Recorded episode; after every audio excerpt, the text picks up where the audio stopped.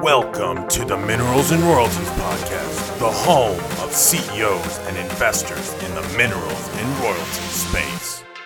Hey guys, this is your host Tim Powell from the Oil and Gas Council. Today we are joined by Matt Wieszczyk, managing member of Par City Holdings, a small minerals and royalties aggregator focused in Appalachia.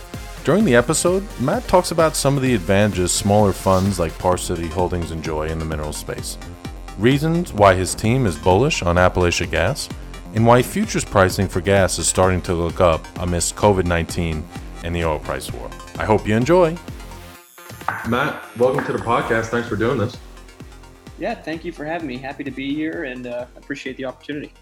No, for sure. So, you know, as you know, with these episodes, we, we always like to start with a personal background uh, just to give some context, and then we can go a little bit further into your company and, and some of the trends you're seeing in the space. But, you know, start out with where you grew up, where you went to school, your career track, and how you got into the mineral space. Yeah. Uh, so I grew up in a small town outside of Pittsburgh, and I went to college in, in a small school outside of the city as well called Washington and Jefferson. While I was at Washington and Jefferson, I did an internship with some alumni who had a law firm, and they also had a small land services company, and they also had a mineral brokerage firm all under one roof.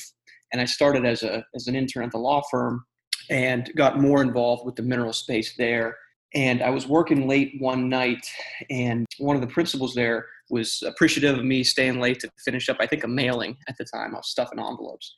And he gave me a lead on an H P P deal, some folks that owned about five hundred acres in Washington County. And he said, go out and try to get this deal done. And I never bought minerals before. And so that was my first leap into it. And it, it worked out. It was a great deal for both parties. We got the deal done. The landowners were happy. The principals were happy. And that's how I really got started. From there, we did some leasing on behalf of Rice Energy at the time, a predecessor in interest to E Q T now. And I worked with those guys up and through my graduation of undergrad in, in twenty fifteen.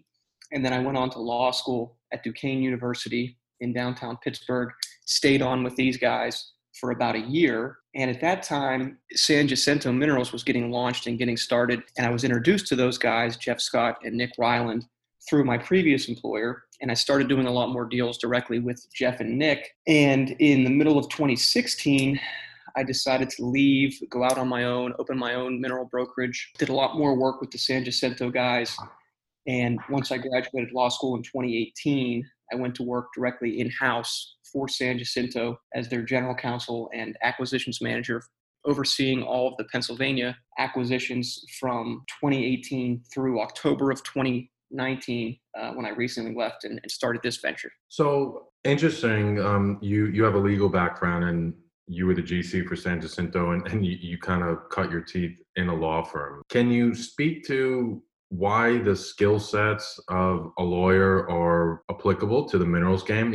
In, in the episodes we've done up to date, we've had finance guys, land guys, geologists. Uh, we haven't had anyone from the legal background. And so I'm I'm really curious if you can speak to that, because it's it's an important part of the space. And if you can kind of walk through where the legal side kind of plays in, right? Yeah, I, I think I think it definitely has a, an interesting place, as as you suggest. I mean, I think at, at the core, you know, when you're buying minerals, you are purchasing an interest in real property, right? So there are contracts, there are negotiations, and there, and legal documents that have to be prepared and recorded, et cetera. So I think in, in that sense, the legal aspect comes into play with negotiating the deal and, and making sure that the deal that's negotiated, whether orally or verbally, is memorialized appropriately uh, in, in, a, in a legal document. And then getting that accurate, getting the deed accurate, making sure the conveyance is appropriate, you're, you're, you're buying the strata, the asset, the production, et cetera, that you intend to buy, and making sure that's all done correctly. But also, you know, a lot of folks, at least in my experience, seem to have legal representation on the other end when you're negotiating these deals. So I think it's It's oftentimes beneficial, and it helps expedite getting deals done when you can deal directly attorney to attorney. Interesting. And Par City Holdings, your new shop, it, it's smaller in size, but San Jacinto is quite large, and it put up quite a bit of money to work over the years, being backed by Lime Rock. Can you speak to the volume of deals and the, the money you guys put to work in Appalachia when you were working with them? And then the, the strategy of Par City. I think the reason I'm kind of spelling that out is that you have a unique background in that you're kind of working for, in the context of minerals, you know, the the the large independent or the major now at the small startup junior, right? And and that difference uh, in, in a, a short span of being active in the space can equip you with with unique insights and and how to build Par City going forward, right? Absolutely. Um, let me just first and foremost say I'm very appreciative of, of my time at, at San Jacinto and working with with Jeff and Nick and, and the rest of the team there. They uh, certainly helped me grow a lot personally, professionally, and and still uh, are very important mentors to me. So I'm very appreciative for that. And, and as you suggest, I got to see how a mineral shop at that level operates. And then again, I'm doing it at a much smaller level. So at my time at San Jacinto, we put to work about forty million dollars in Pennsylvania uh, under my direction. And we spent some more capital in West Virginia as well. We had a different gentleman who oversaw those acquisitions. In, in addition to that forty plus million, we also participated along with Lime Rock Partners in a one percent override from Range Resources that, that we purchased. Um, that was a three hundred million dollars deal in aggregate. San Jacinto participated at a small percentage of that. So a lot of capital was put to work. Here at Par City, you know, we we, we targeted a one million dollars raise, um, and we came up short of that. But it's obviously a very drastic difference, and it impacts our go-to-market strategy. You know, when you're, when you're trying to place that much capital, I, I think it's particularly when you're buying undeveloped assets like San Jacinto is largely and was, and Par City is, when you're trying to place that much capital, you're almost forced to do one of two things to place it. You either have to overpay for prime assets that are close to development, or you have to buy some assets that are further out from development. And I think that that's one of the inherent conundrums between private equity capital and mineral shops that buy largely undeveloped acreage, because you have to put all this capital to work and meet these hurdles and metrics and return profiles on this specified timeline. But the, the timing of development inevitably gets delayed because, again, if you're not overpaying for prime assets close to development, you're forced to, to buy assets that are further away from the drill bit. And I think that's one of the benefits that we enjoy at Par City is that in trying to place less than a million dollars in aggregate for this first fund, we have the, the luxury to be patient and, and disciplined and to cherry pick the deals that have the very best return profiles for our investors. And while it hasn't happened yet, heaven forbid if we would go a month or two or even three months without placing any capital, it wouldn't be the end of the world. Whereas at San Jacinto, you know, I was, my goal was to place about two million dollars a month. So it's a much different strategy uh, as far as that's concerned. No, it, and so it's interesting, right? As we record this, it's it's early April twenty twenty. You got COVID nineteen, you have the price war, all sorts of uh, interesting dynamics that have uh, create unique opportunities in the mineral space. But what it's created, and I think minerals is no different than any other industry in the world at this current moment, is uncertainty, and certainty at a high level. And what that translates to the minerals buyer is, I can't really put any value on undeveloped acreage right now. Um, I don't know if a permit, if a permit's been filed. I don't really know if that means anything. If, you know, a well has been drilled but not completed yet, you know, referred to as a D U C, does that, is that going to get, you know, just placed on hold? You know, rig activity being laid down, CapEx budgets being slashed. You know, who's going to survive and and not go bankrupt? Like, there's all these uncertainties. And as a result, everyone says, okay, in the in the interim, we're P D P buyers. We're going to buy cash flow on, on produ- producing minerals. Now, it's really difficult to put large amounts of institutional capital to work on just P D P, right? Um, we've talked about it with, with others in some of the other episodes. And so one of the interesting things, we'll see how this plays out, is you have these teams, and it's easier to put larger amounts of money to work for undeveloped stuff because there's more of it versus the producing assets. And, you know, to be able to justify how you put value on these undeveloped assets, you need these large, robust technical teams and all sorts of data sources and investments in technology. And everyone's trying to skin the cat a different way to feel like they're getting ahead um, just a bit to get that edge on the buying side. P D P is very much a cash flow metric driven valuation. And you don't need all the technical resources. So what happens in the next one to three years if low oil prices like this you know, persist and development of, you know, undeveloped stuff slows, does the mineral space become a P D P buying space, and do team, these larger teams go away? Do they consolidate, or, or is there a reinvention of the approach? And, you know, we just see minerals companies doing things a bit differently in order to deploy that capital. It'll be interesting to see, but, you know, like you had mentioned, a smaller shop, you don't have some of those pressures. And you also, if you make an investment um, on some riskier stuff and, and you miss, it's not as costly. And so you have a little bit more flexibility to maybe step up the risk curve.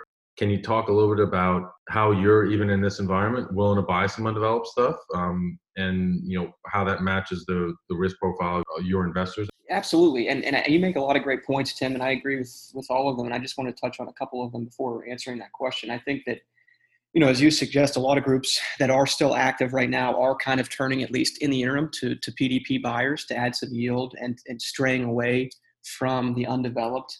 I think that what we will see, if we're not already seeing it, for these larger shops that have been buying undeveloped assets for so long now is that, you know, you, you get to a point where you're too big to sell to anybody except a public, or if you're too big for that, you you don't have the sufficient cash flow to go public yourself. So you kind of get stuck there. So I think, as you suggest, there's going to be some sort of transformation down the line. But, you know, the, the inherent conundrum there is, how do you put a meaningful amount of money to work and, and having a successful exit? So so we think with the friends and family type round that we did that, you know, we have some advantages there. I think that one of the reasons we like Appalachia in general, uh, to, to back to your points, is that despite rigs being laid down and operators cutting CapEx and OpEx, with a slight exception of Range Resources, who operates up here and they have a small foothold in Louisiana, all the operators that were buying under E Q T, Range, C N X for the most part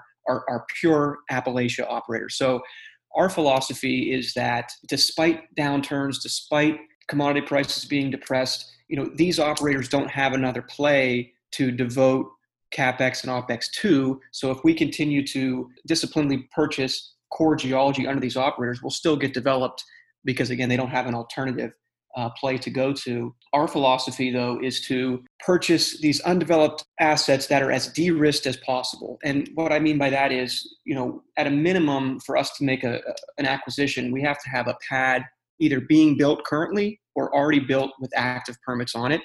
And on the flip side, obviously, we're trying to buy as close to production as possible. So we prefer to buy D U Cs or wells that were just completed but not yet turned in line, so that we can get that flush production. Because, you know, when you're buying P D P, as you suggest, it is a financial uh, equation at that point. The, the decline curves are relatively predictable. You you know that absent commodity price swings and depressions and upticks, it's it's pretty predictable what that cash flow will be at, at your certain discount, whether that's ten percent, twelve percent. What we're trying to do is is pursue a higher return in the twenty plus range, but our, our short-term I R Rs are compromised in the sense that we might buy an asset that has D U Cs or, or there's currently being drilled. We might sit on that for a year before we see any cash flow. But, you know, with risk oftentimes comes reward, and, and we get that flush production, and, and we can see those twenty plus percent returns. So again, what we're trying to do is, while it is inherently more risky to buy this undeveloped acreage, just de-risk it as much as possible. And because at the end of the day, we're all at the mercy of the operator. We're all at the mercy of commodity price, Uh, whether you're buying P D P or undeveloped. So, but we are trying to de-risk it as much as possible. On the back of your comment, just sidestepping here, let's uh, educate some of the investors listening that aren't in the space yet and aren't familiar with the return profiles of different types of assets, and they don't really know. They have to pull up Google and, and double check what you mean by P D P and D U Cs and, and, and all the terminology, pad drilling. You, you mentioned, you know, you guys are, are going de-risk, undeveloped, should be coming into cash flow in the next year or so, and you're seeking returns of around twenty percent. Can you just kind of walk through the spectrum? I know every asset's different because of the operator, because of the basin, there's a variety of factors, but what are the general return parameters for something that is producing already and has a long life of, you know, reserves and, and slow decline, and then kind of stepping up the risk curve from there, and just maybe throw minerals into to three or four different buckets and then the associated risk profile, if you understand what I'm getting at? You know, so when investors are, are looking at stuff, they can, you know, tie the financial speak to the oil and gas and minerals terminology that we're referring to throughout the episode? Yeah, absolutely. So I think that the most common that we see is, you know, starting with, with P D P, which, which is proven developed producing. So you have these assets that have been in production. Uh, typically, I think with P D P buyers, the sweet spot is to buy, you know, once you're past that initial uh, significant decline, you know, up here in, in Appalachia, that's probably, you want to be at the, at the, at a minimum past the, the twenty-four month mark uh, of production. So you already passed that big initial decline. And, you know, what we're seeing in the market is buyers today trying to buy at an eight percent discount, a ten percent discount, a twelve percent discount when, when you're buying these assets. And I think it, it makes sense if you think about it in the sense that it is a math equation at that point. The, the declines are, are relatively predictable. But on the flip side, you know, the mineral owner sees what they're getting monthly, and, you know, the deal has to make sense for both parties. And so I think the, the lower return is commensurate with the lack of risk in that you're already in production, you're getting cash flow from day one as an investor, but the landowner also sees, you know, okay, I'm making one thousand dollars a month, for example, and, and you're offering me forty-five thousand dollars. You know, I can easily do that math equation and see how long or how much I'm leaving on the table or lack thereof. On the flip side, if you're just buying purely undeveloped acreage with no permits, no line of sight, typically your price point can be, you know, much lower, opening the door to a much higher potential return, you know, maybe in the thirty, forty percent overall, but but it's it's your I R R, because you might sit on that asset for three, four, five, six plus years before you see any cash flow from it. What we're trying to do is buy acreage that is undeveloped in nature, but it's it's close to cash flow. So our desired return profile is is something that's going to be cash flowing within a year, exactly as you said, Tim. And and to us, we're looking at assets that have a minimum of, you know, twenty, twenty-five percent returns on the I R R level. And we also look at it in a five-year purview. So our philosophy is to to have this fund aggregate these assets, cash flow them all until the five-year period, whether that means, you know, every asset was cash flowing for five years, some were cash flowing for four, three, et cetera. We, we want to sell at month sixty is the plan. And, and we believe we'll have a substantial, if not all of our initial capital back at that five-year period, and, and then be able to exit, you know, to a P D P buyer for an attractive multiple at that time. I, I, Let, on the back of the, that final comment on exiting, you know, once you start to hit cash flow, one of the advantages, and I'll just kind of take a step back and, and explain the M and A or exit optionality that really exists in the market right now. You know, there are a lot of family offices and high net worth individuals. You mentioned you grew up and cut your teeth in a, in a law firm. There's a lot, historically been a lot of shops like that doing lower level capital deployment, call it a million bucks, up to five million bucks or even lower in the mineral space over the last few decades, right? Kind of personal house accounts, you buy and you hold it in perpetuity. And, and so what I'm getting at is there's a lot of players at that level. And depending on what their risk appetite is, if you're aggregating assets and in a small amount of capital deployment like that, you're going to have a lot of potential buyers. And then when you start going up and you start getting dedicated funds of five, ten, fifteen, twenty-five million, which is kind of the next tier we typically see, there, there are still quite a few buyers, but the pool gets a little bit smaller. And then now when you start packaging up twenty-five and fifty million dollars packages, the buyers are private equity backed guys and some of the larger buyers. And so it gets even smaller. And now when you start building one hundred, two hundred, you know, five hundred million dollars portfolios, do you go public? Do you consolidate and merge? Do, you know, what do you do to exit? That's the biggest question mark in the space right now. And so what you enjoy, even though, you know, your, your fund is only a million bucks, what you enjoy is a lot of flexibility and optionality. You can sit on it a little bit. You can flip it along the way if the market timing's there. And, and that's helpful. And so there, we know a lot of clients who, who say, you know what, we might only have a five million dollars fund. Let's just say on an exit, you can get a two X, a three X return. We're going to flip the assets along the way and get a one X or one and a half X return. So we're okay with that lower multiple, but we're going to deploy it uh, and sell it three times in the same period it would take you to build up a, you know, fifteen million or twenty million dollars war chest. And we feel it's easier to exit it. And then instead of getting a two, three X return, you get a one and a half X return three times. And so that's kind of, I imagine what you guys kind of have in mind and, and how the model really works at the bottom end of the market. Can you kind of speak to that a little bit? Yeah, I, I think you're exactly right. I think generally speaking, you know, the smaller you are, the, the more flexibility and optionality you have. You know, as you said, that the bigger you get, the pool of buyers or potential buyers gets gets much smaller. Then you get to the do we go public, can we go public uh, dilemma. That's that's a problem I don't want to have anytime soon. You know, at this level, we do have the optionality. You know, like you said, we could flip it multiple times and, and have the net effect be the same as a, a ten, fifteen, twenty million dollars uh, one-time run. Uh, I think the way we're looking at it now is, and of course, a lot could change over the next fifty, sixty months, but we want to hold these assets. And then, you know, at, at that point, we'll kind of see what the percentage of our portfolio that actually is cash flowing versus what might still be undeveloped, how long these assets have been cash flowing individually.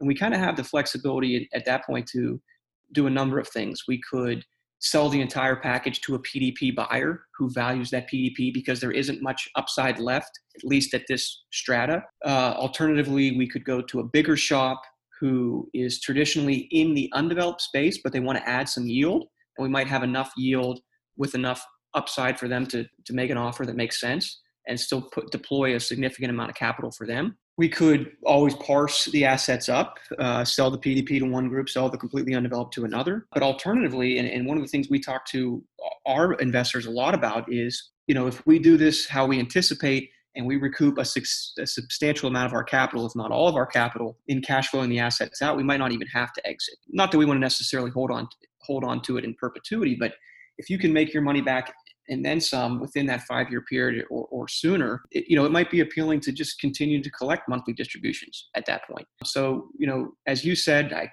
completely agree with there's a lot more optionality the smaller you are. But again, the rub there is, you know, you, for some of these larger institutional capital groups and investors, maybe at this level, it's just not worth their while. But um, again, it's much more flexible. And I think that there's still plenty of money to be made for investors, even even at this size. Matt, I appreciate those those comments. Um, uh, another thing that I want to touch upon is why gas and why Appalachian gas? Why not the Haynesville? Why not Barnett? Why not Piceance Basin or, or any other gassy areas in the country? Why Appalachia? Is it just kind of that's where you grew up? That's where, you know, you got your experience and, and it's just the track you went down? Is there is there an angle that you like about it that makes you bullish on, on Appalachia gas in particular? Yes, this is going to be a very long-winded answer, but I think, so why gas, first and foremost, is that when, when I we get asked this question all the time from investors, potential investors, et cetera, and, and I always think about my P D P friends who are largely or totally agnostic to where they buy, because, you know, when you're trying to make a ten percent return, let's say on the P D P side of things, or a twenty plus return on our side, you know, that twenty percent return is the same whether it comes from an oil producing property or a gas producing property. But it seems that gas in general is, is largely less appealing to the larger and institutional capital. So with that, there's a lot less competition uh, in gas, particularly here in Appalachia. So we think at the end of the day, there's plenty of money to be made for our investors here in gas, specifically in Appalachia. I think the biggest reason why we're here is, as you said, you know, I've been here my whole life. This is what we know, you know, instead of going to a, a different basin and trying to have figure it out and have that prolonged learning curve, we'd prefer to just stay here and make hay as long as it makes sense to. I, I think also, you know, there's different studies on this, but the two that we kind of look at most closely suggest that Appalachia in general has the lowest break-even cost for operators in pure dry gas plays in the country. Southwestern Appalachia being second to Northeastern Appalachia and Northeastern P A. And also, as I mentioned earlier, you know, the operators that we're buying under are, for the most part, purely Appalachian operators. So we have that confidence that our acreage is going to get developed.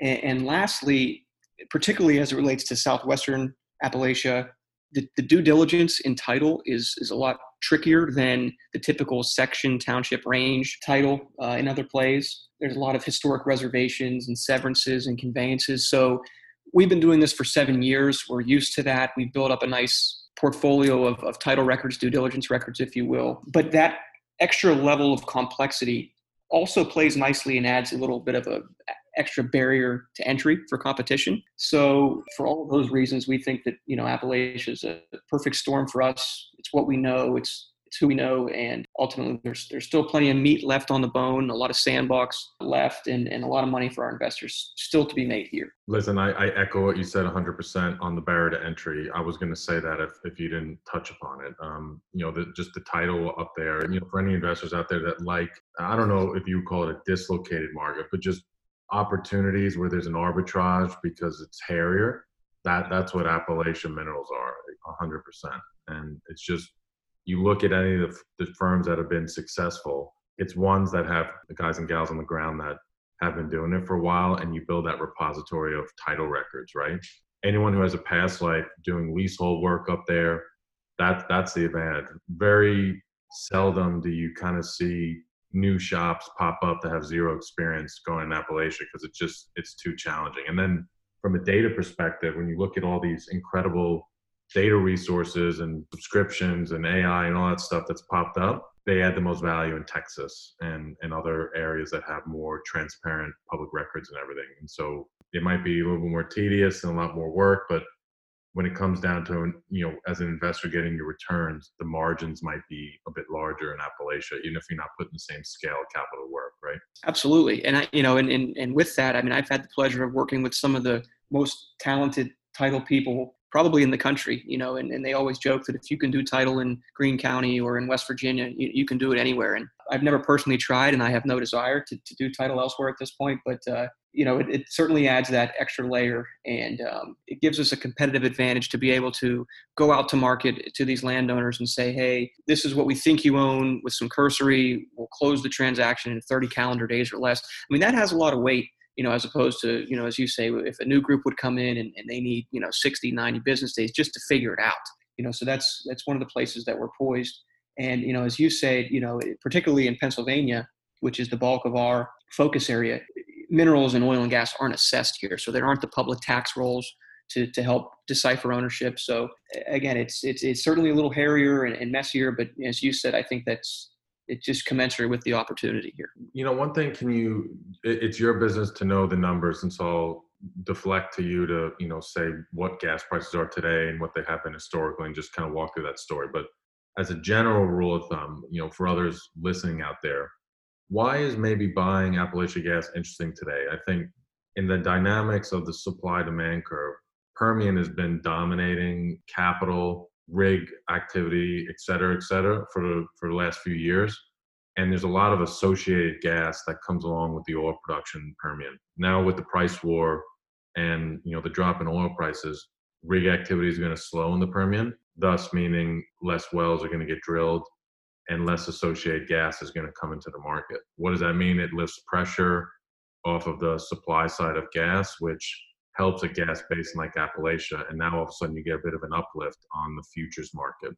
We're not talking super robust, juicy gas prices by any means, but it looks a bit better. And there's been a shift, at least in the conversations I've been having, for more of an appetite, at least on producing gas. So Can you can you give a little bit of historical context, where gas prices have been, where they're at the last few years, where they're at now, and just also, you know, kind of talk about how, you know, as a mineral buyer, landowners in Appalachia, they've kind of been feeling pain for a while, and so I, I think you can move a little bit quicker. The bid-ask spread isn't as wide, and and put put some money to work and get deals done in Appalachia, just because it's been tough for a while, and now it's looking up, right? Absolutely. I, I think that those are all great points. And, and, you know, to try to answer that question, I mean, I think historically, you know, back before the Marcellus boom, I mean, you know, gas prices were ten, twelve, fourteen dollars an M C F when we had this unconventional production, because, you know, it just took so much longer to produce as much volume.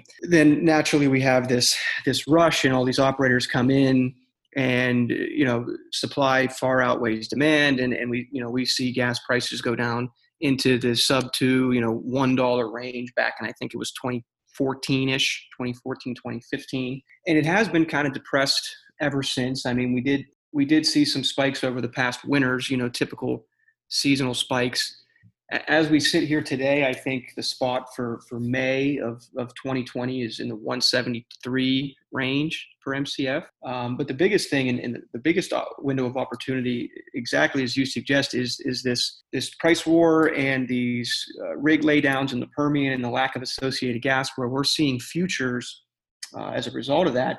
For January today, it's at two ninety. February twenty twenty-one is at two eighty-six. March is at two seventy-four. So again, these aren't huge prices in the grand scheme of things, but relative to where things have been. And the reality is, um, on the mineral side of things, we're not really seeing in the marketplace a drastic differential in purchase price between when gas was at three bucks or when gas was at two bucks. Um, and maybe that's a matter of expectations on the seller's end and, and what mineral buyers are willing to pay. Maybe that's a little bit of fault to the mineral buyers for not getting their price points down. I don't know. But the reality is we're, we're buying assets today, we're modeling them at the, you know, maybe one seventy, one sixty figure. And so these futures, while not that inspiring on a, on a grand scheme of things, look a heck of a lot better than a buck sixty or buck seventy that we've seen over the past five, six months here. Yeah. You know, and as, as they say in the mineral space, you make your money when you buy. Um, and so if your cost basis is good, then it's all upside. And you had mentioned too, your goal is to